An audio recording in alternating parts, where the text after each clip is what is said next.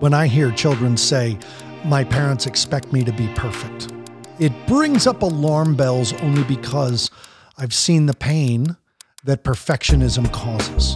And if you're a parent who is a perfectionist, a lot of times that gets displaced onto your child. But if you're a child who's a perfectionist, that causes a lot of pain and success. We have to admit that there's another side of perfectionism.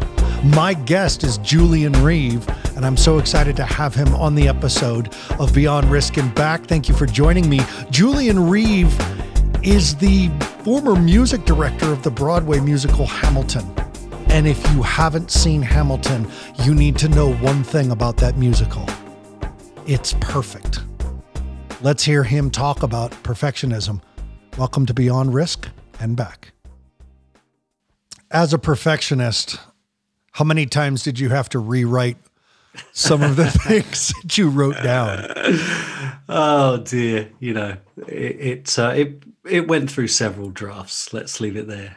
was it was working with an editor um, a powerful experience, a relieving experience, or did you do your own editing?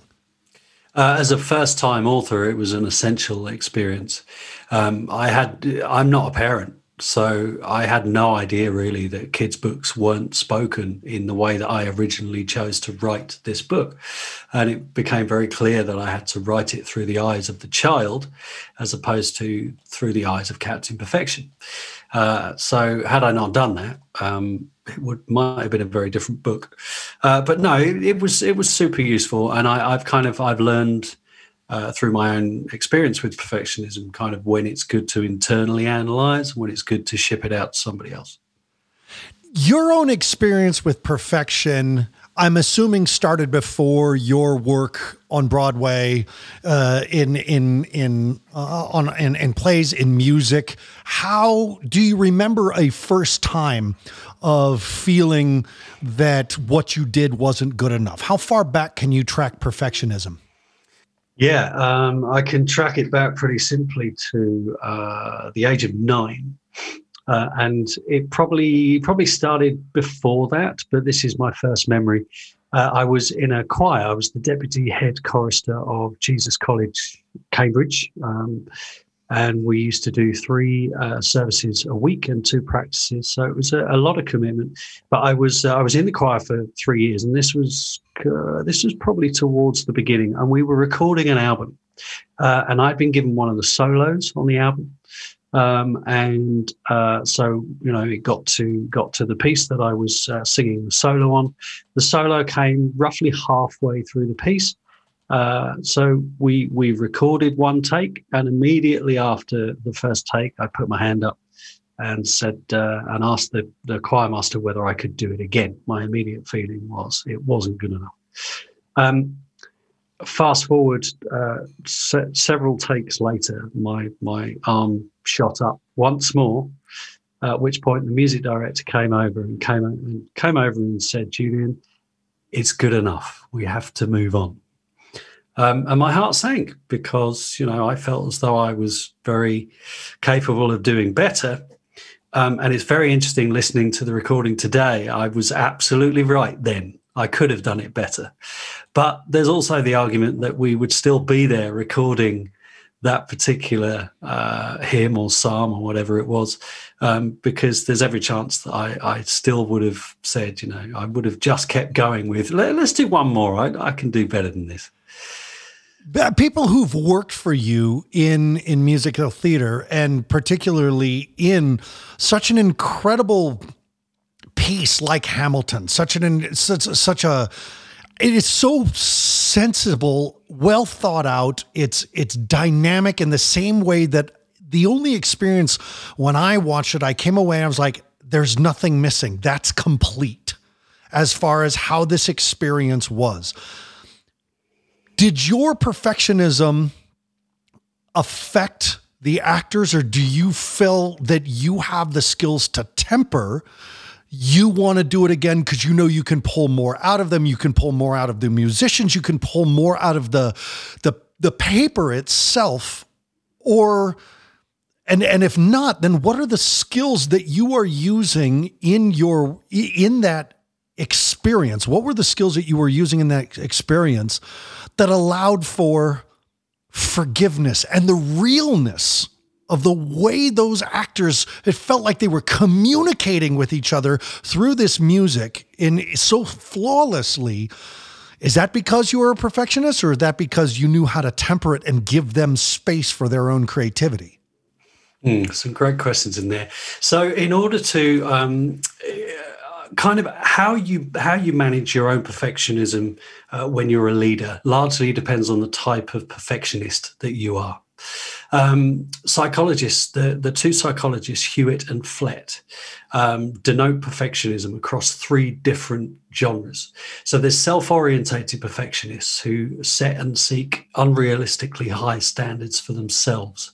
There's other orientated perfectionists who set unrealistic standards for others. And then there's socially prescribed perfectionists who believe that other people expect them to be perfect. So there's kind of three elements to perfectionism. And um, any perfectionist will show traits in one or more of those categories. It's very rare to find somebody that is only a self orientated perfectionist, for example. So, coming back to the question, I'm blessed in the fact that I'm not, I don't show many traits, uh, thoughts, or behaviors in the other orientated perfectionism camp, which means that I let people uh, get away with um, uh, or experience a, a broader um, experience with more mistakes than I than I allow myself. So I've I allow them more forgiveness and them more freedom to be able to express themselves than I do myself. And a lot of the work I had to do uh, with with perfectionism in terms of being able to manage it effectively was learning to treat myself as I do others. Um, what what's what's also uh, interesting in terms of how perfectionists inspire uh, others. Um, I learned that you know I, I've spent a lot of my career thinking that the demand of perfection is actually the thing that created the results. When I've learned that that actually wasn't true. Um, as with anything, it's not what you ask, it's how you ask it. And a lot of my ability as a leader um, is based around my moral leadership style, which generically promotes the, the thought and the feeling that everyone should and could be performing at their best, and it's our duty to do so. And with something like Hamilton, that was easy because you know the art is so good that everyone kind of gets to work early and rolls their sleeves up and goes great let's get to work right. you know whereas there are other shows that we've all seen and, and heard that don't necessarily uh, command the same kind of commitment um, so yeah on on hamilton that that side of things was relatively easy um, but yeah, it, it's a challenge for perfectionists, and uh, perfectionistic leaders often struggle with with that balance. You know, wh- what is the right balance um, in terms of trying to inspire a workforce to be the best that they can be?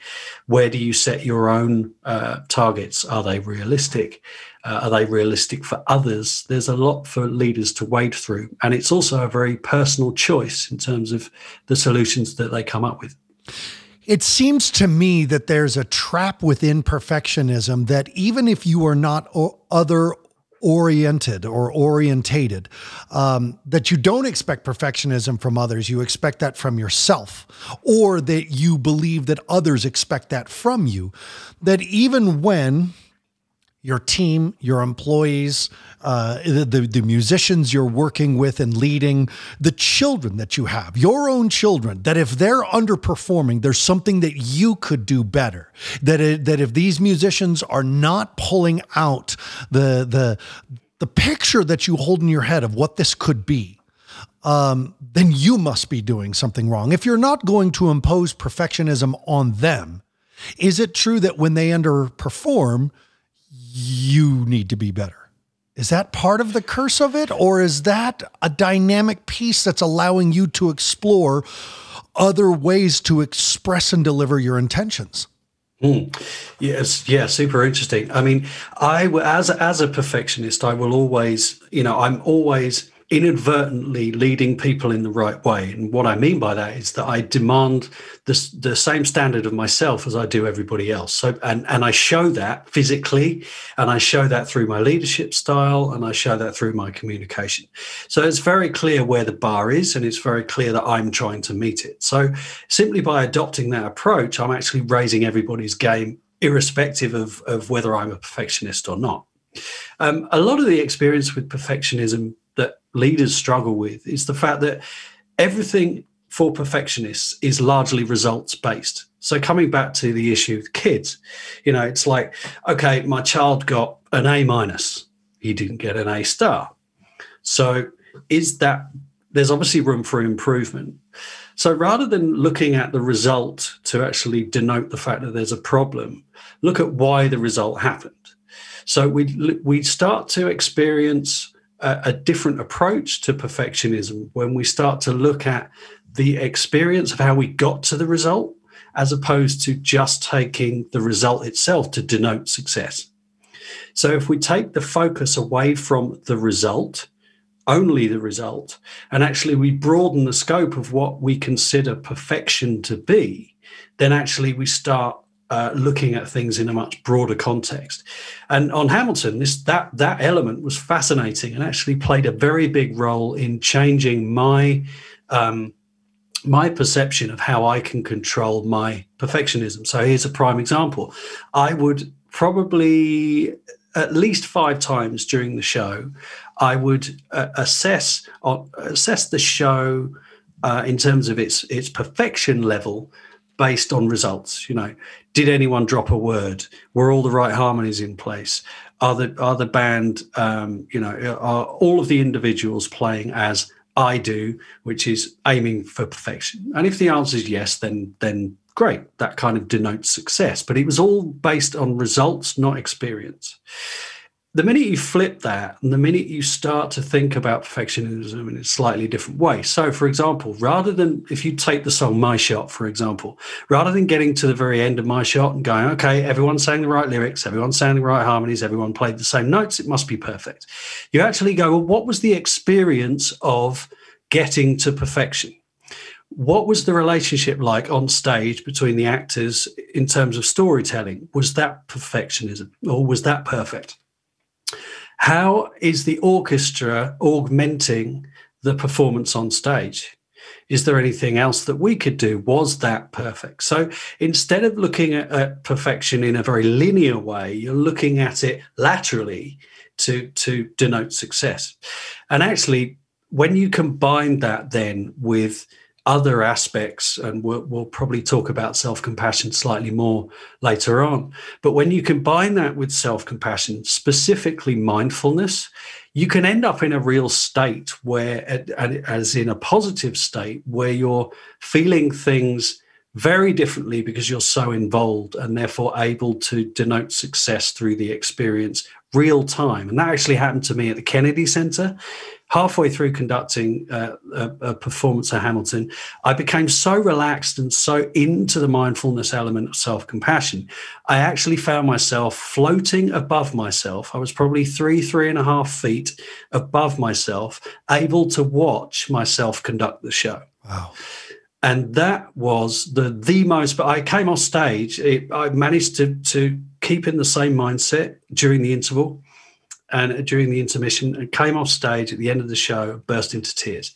It was the most incredible almost out of body experience that actually proved that by being focused on the experience of achieving perfection rather than the results you can actually enhance your own ability to do better. So this this brings up a strange question perhaps because I'm I'm listening to this. You know, you you you have a book for children, Captain Perfection and the Secret of Self Compassion. This is gonna this book is gonna help parents and kids. But when I'm listening to your story, one of the things that's coming up to me is wondering. Uh, does success through perfectionism reinforce the perfectionist state of mind that has been causing so much pain, stress, strife in yourself and your family in the mirror with employees. How do you separate the fact that when you strive for perfection, like you, you achieve the top 1% in your industry, in your career, as someone who is so sought after? How do we tell parents, hey, look, if you put this kind of pressure on your kid, it's going to cause some issues. But then on the other side, they're going to be the best of the best of the best because we've seen experienced, felt uh, perfection. Yeah, great question. And to your point, this is why many perfectionists and parents of perfection, uh, perfectionistic children don't actually address their perfectionism. Right. Because they, they consider it to be a positive and only a positive right. trait. It's super important that we get further into the weeds of the detail of what perfectionism actually is. And at the very least, it's so it's multidimensional. It's not a one-dimensional um, conversation. And at its kind of base level, perfectionism can be described as adaptive and maladaptive. Okay, so adaptive is all the positive stuff that parents can see in their kids when they're, you know, th- there's an omnipresent um, kind of quest to be the best. They they want to they they enjoy the challenge of competition. They want to work hard. You know, all of the things that kind of make our kids stand out, perhaps from the crowd. But the other side, the maladaptive elements, are incredibly closely connected with anxiety, depression, burnout, even suicide. I mean, cardiovascular disease, as I found out, is also closely connected. So, in answer to the question, um, we have to figure out the pros and cons of our perfectionism. So, it's almost as simple as write down how does perfectionism affect me?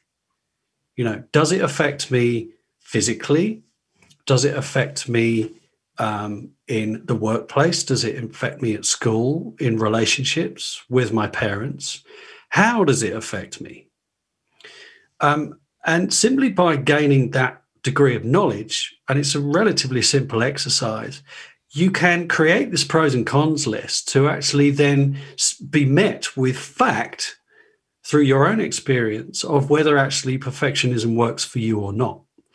And you know, there are many perfectionists who actually don't see an adaptive side, who actually fail to connect with an adaptive element of it. And they're so wrapped up in the maladaptive elements that they they can't find a way out. And the solutions for them are slightly different than, than they are for others. But it simply comes down to gaining as much knowledge of this subject as you can at an early age so that you're spared from the type of experience that I went through, which was a heart attack at the age of 43, was caused by my negative perfectionism. Um, and, you know, the, the, the earlier we can do that with our kids, the better, which is why I wrote the book. Talk about the book for a minute because I, first of all, you're talking to a superhero geek here. So I love that it's a superhero. T- tell me about the story. Sure. So the the the book I wrote the book to be the book that I should have read at the age of which I'm pitching to. Brilliant. So, you know, I grew up in the, I was born in 74, and perfectionism really wasn't discussed in much detail before 1990. So, any of us growing up uh, and, and parenting before that point, there's a reason why perfectionism wasn't wasn't kind of in our lives as much as, as it is now. Um, so ostensibly, what I, I, I created Captain Perfection actually for my TED talk on the on on the subject reframing perfectionism, the vital need for change, um, and the the the idea with Captain Perfection was I realized that actually, whilst we celebrate perfection or perfectionism, or the strive for it, there's no actual visual that goes with that. So I was thinking, well, how do I actually visualize perfectionism? And that's very difficult to do. And then realizing I needed to tell a story within the TED Talk, I created the character. The extension of creating the character was to bring it into book form to educate kids rather than, you know, spread a general message about how we can think about um, perfectionism differently, which is very much what the TED Talk represents. So the, the book ostensibly empowers your child to build their own self-compassion superpower. With the idea with the idea being that the book offers techniques, it offers stories, it offers really, you know, valuable ways that you can um, connect with self-compassion to combat maladaptive perfectionism when it when it uh, when it strikes. The idea being that kids develop this language so that as they grow older, they can notice the difference between adaptive perfectionism and maladaptive perfectionism to be able to balance their traits. So the book doesn't come from a place of, um, doesn't intentionally come from a place of, here's a book to get rid of your child's perfectionism it doesn't come from that place because I actually believe that, as as we talked about earlier, the adaptive side can be super useful to us, and we should retain that because it's our duty to fulfil our potential. And the minute we start lowering standards to aim for excellence, for example, we don't achieve what we could have achieved, and it's super important that we do. So this book addresses self compassion or offers self compassion in a way that it can be used to hopefully keep the adaptive traits whilst managing the maladaptive ones. Is there a, I'm going to ask for a quick fix. I'm going to ask for a magic bullet where a parent can recognize um, that they're in a maladaptive perfectionist strategy or that their child is in a maladaptive perfectionist strategy? Is it what you said, just anxiety, depression, that type of stuff? That, that, that if they're feeling that, they need to consider it? Or because you, you talk about, you know, the key word to unlock the perfectionist potential which is I would like to know what that keyword is. But is there a quick fix moment of if you're doing this, then you need to recognize you are imposing perfectionism on a child, or your child is imposing perfectionism on themselves or the world? Right. Um, yeah, great, question. And I, I, think the the role of the parent when those perfectionistic um, when those perfectionistic episodes are happening. The role of the parent is is to strongly connect with this which is your child in that moment is not capable of taking anything that's remotely rational or um, good-willed to actually overcome the issue. So parents need to think about perfectionistic episodes in two ways. They need to think about the present moment and then the moment afterwards. So let's take a child, for example, who's uh, doing an art project, and for whatever reason, he or she is not happy with the work that they've done. There's a huge tantrum. They're young enough to throw themselves on the on the floor. There's tears. There's you know life's going to end, etc., etc. Parents at that moment will not be able to get through to their child in a way that they would like to. So, simply by recognizing that and treating the situation differently will help the, the child immensely. You know, just try and be present. Don't fix the issue there and then. You know, it's comfort them in the way that you know that you can, you know, be through touch or words, whatever that is. But diffuse the situation, don't try and fix it. Afterwards, you can then further their education. And much as we've just spoken about, it's about the knowledge. Well, why, did this happen? Get them to connect with the physical aspects of it. So, did you notice any physical um, reaction to when you made the mistake? So, we've established that the mistake was the trigger. Okay. So, get them to connect with the physical aspect. Then talk openly about, you know, the trigger itself in terms of what was it about the mistake that actually created the, the, the chaos that ensued afterwards? Was it simply the mistake? Was it the fact that his his or her best friend wouldn't have made that mistake? Was it a comparison issue or was it was it self um, uh, reflective? Um, and then you know once you get once you start getting to to those uh, those levels of understanding where it comes from, then you can really start to dig in and, and manage it effectively. Is perfectionism largely a visual spatial experience? Can you see the perfect picture and spend your time striving to match reality to the picture you hold in your head? Or is it something different than that? Um, well, it, as as is actually illustrated in the book, you know, per- perfectionists um, we're so results orientated, um, and perfectionists often think there's only one way to do things. um, we're governed by a fixed mindset.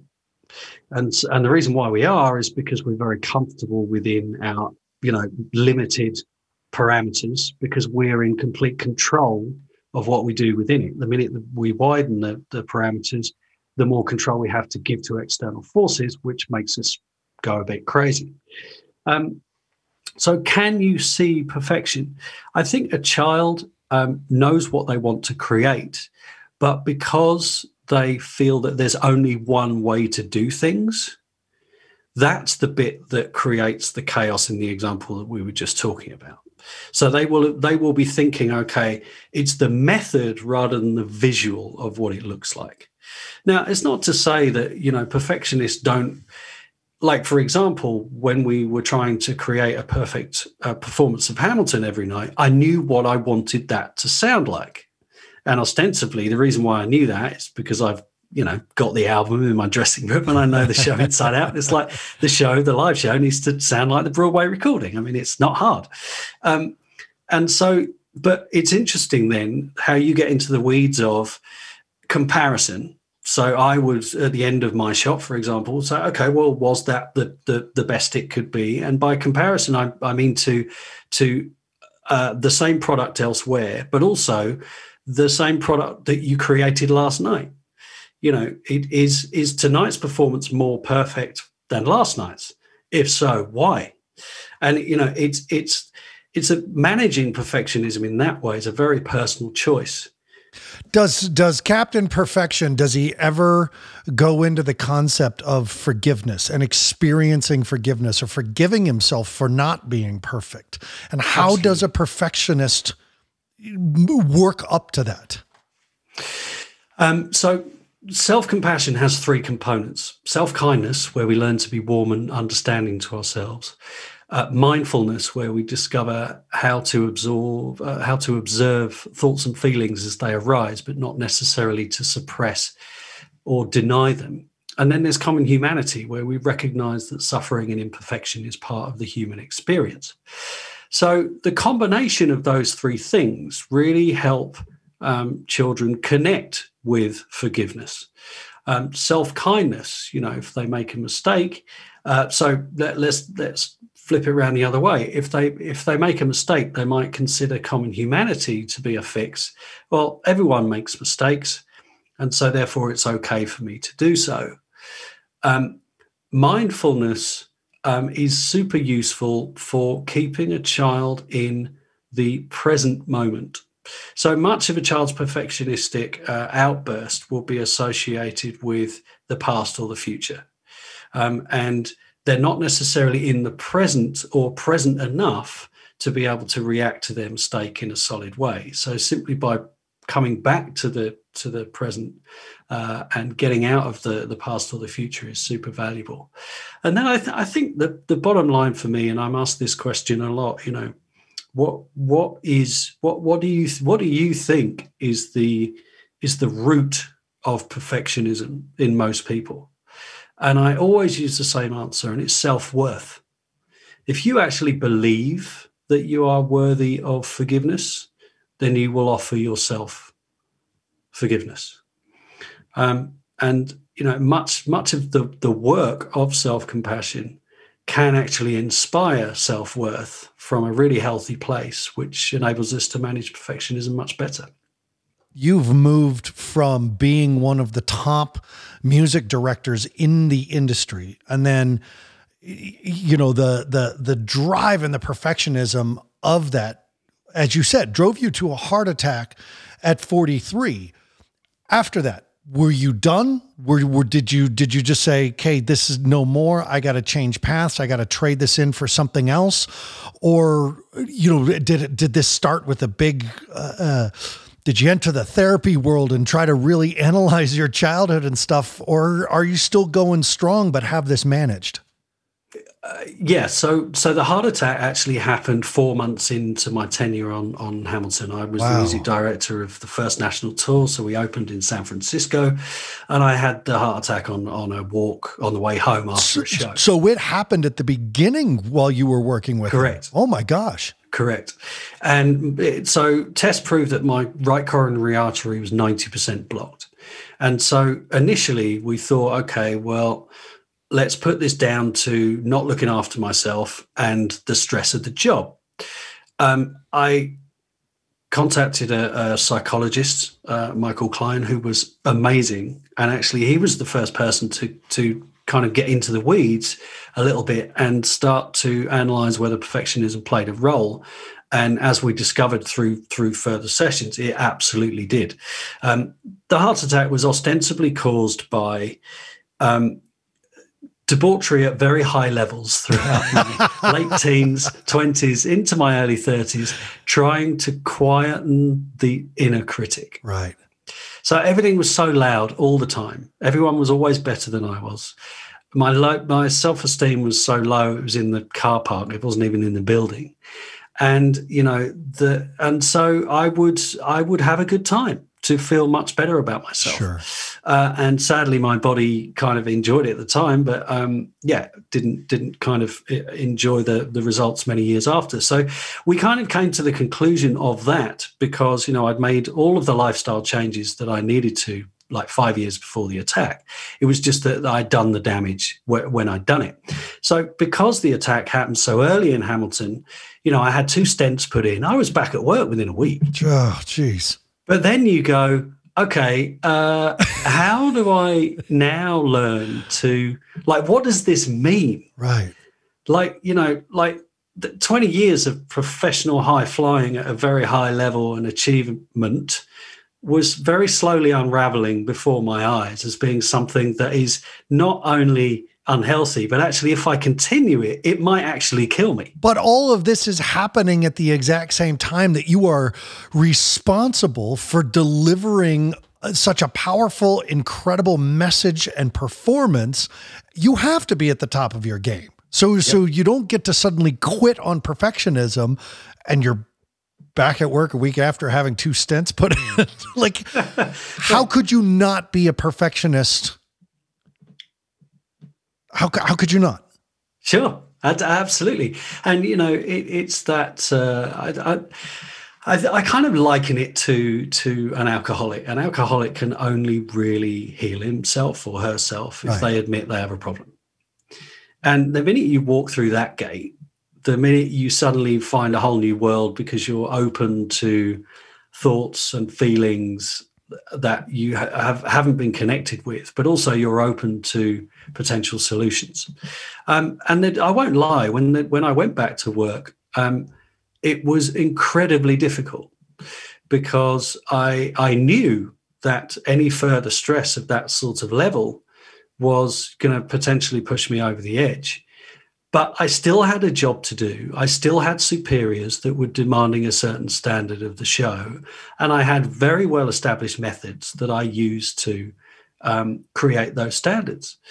Um, and I think the, the, the biggest thing that I, I kind of connected with, and Brene Brown was super useful in this through her her book um, Gifts of Imperfection, was that you know she talks about authenticity, um, and authenticity for me has has kind of become the the sort of root of my own journey with perfectionism. Am I being my authentic self in any given situation, or is something else, i.e., perfectionism, actually driving me to do the things that that uh, I, I was doing? So how I started to to realize that within Hamilton was am I re- am I reacting to the situation or is the perfectionism reacting to the situation? And it's important, and I encourage anybody, any perfectionist or or any parent of, of perfectionists, to actually treat your perfectionism as something. Give it a name, give it a visualization, and start to think of it as something that is not you. It's not all bad I mean, I've I've worked with people who have. Um, I work I worked with with an actress uh, a couple of years ago, a couple of months ago on this, um, where you know we we talked about adaptive perfectionism and maladaptive perfectionism as being the bad idea deer bears out of Avenue Q, the musical. so that you've got one bear on, on one shoulder, you've got another bear on another shoulder. So adaptive, maladaptive. So what do these bears look like? What who's saying what today, etc. And simply that level of visualization um, allows us to really connect with how perfectionism affects us because we're separating the the message uh, and creating an external message rather than solely internal one.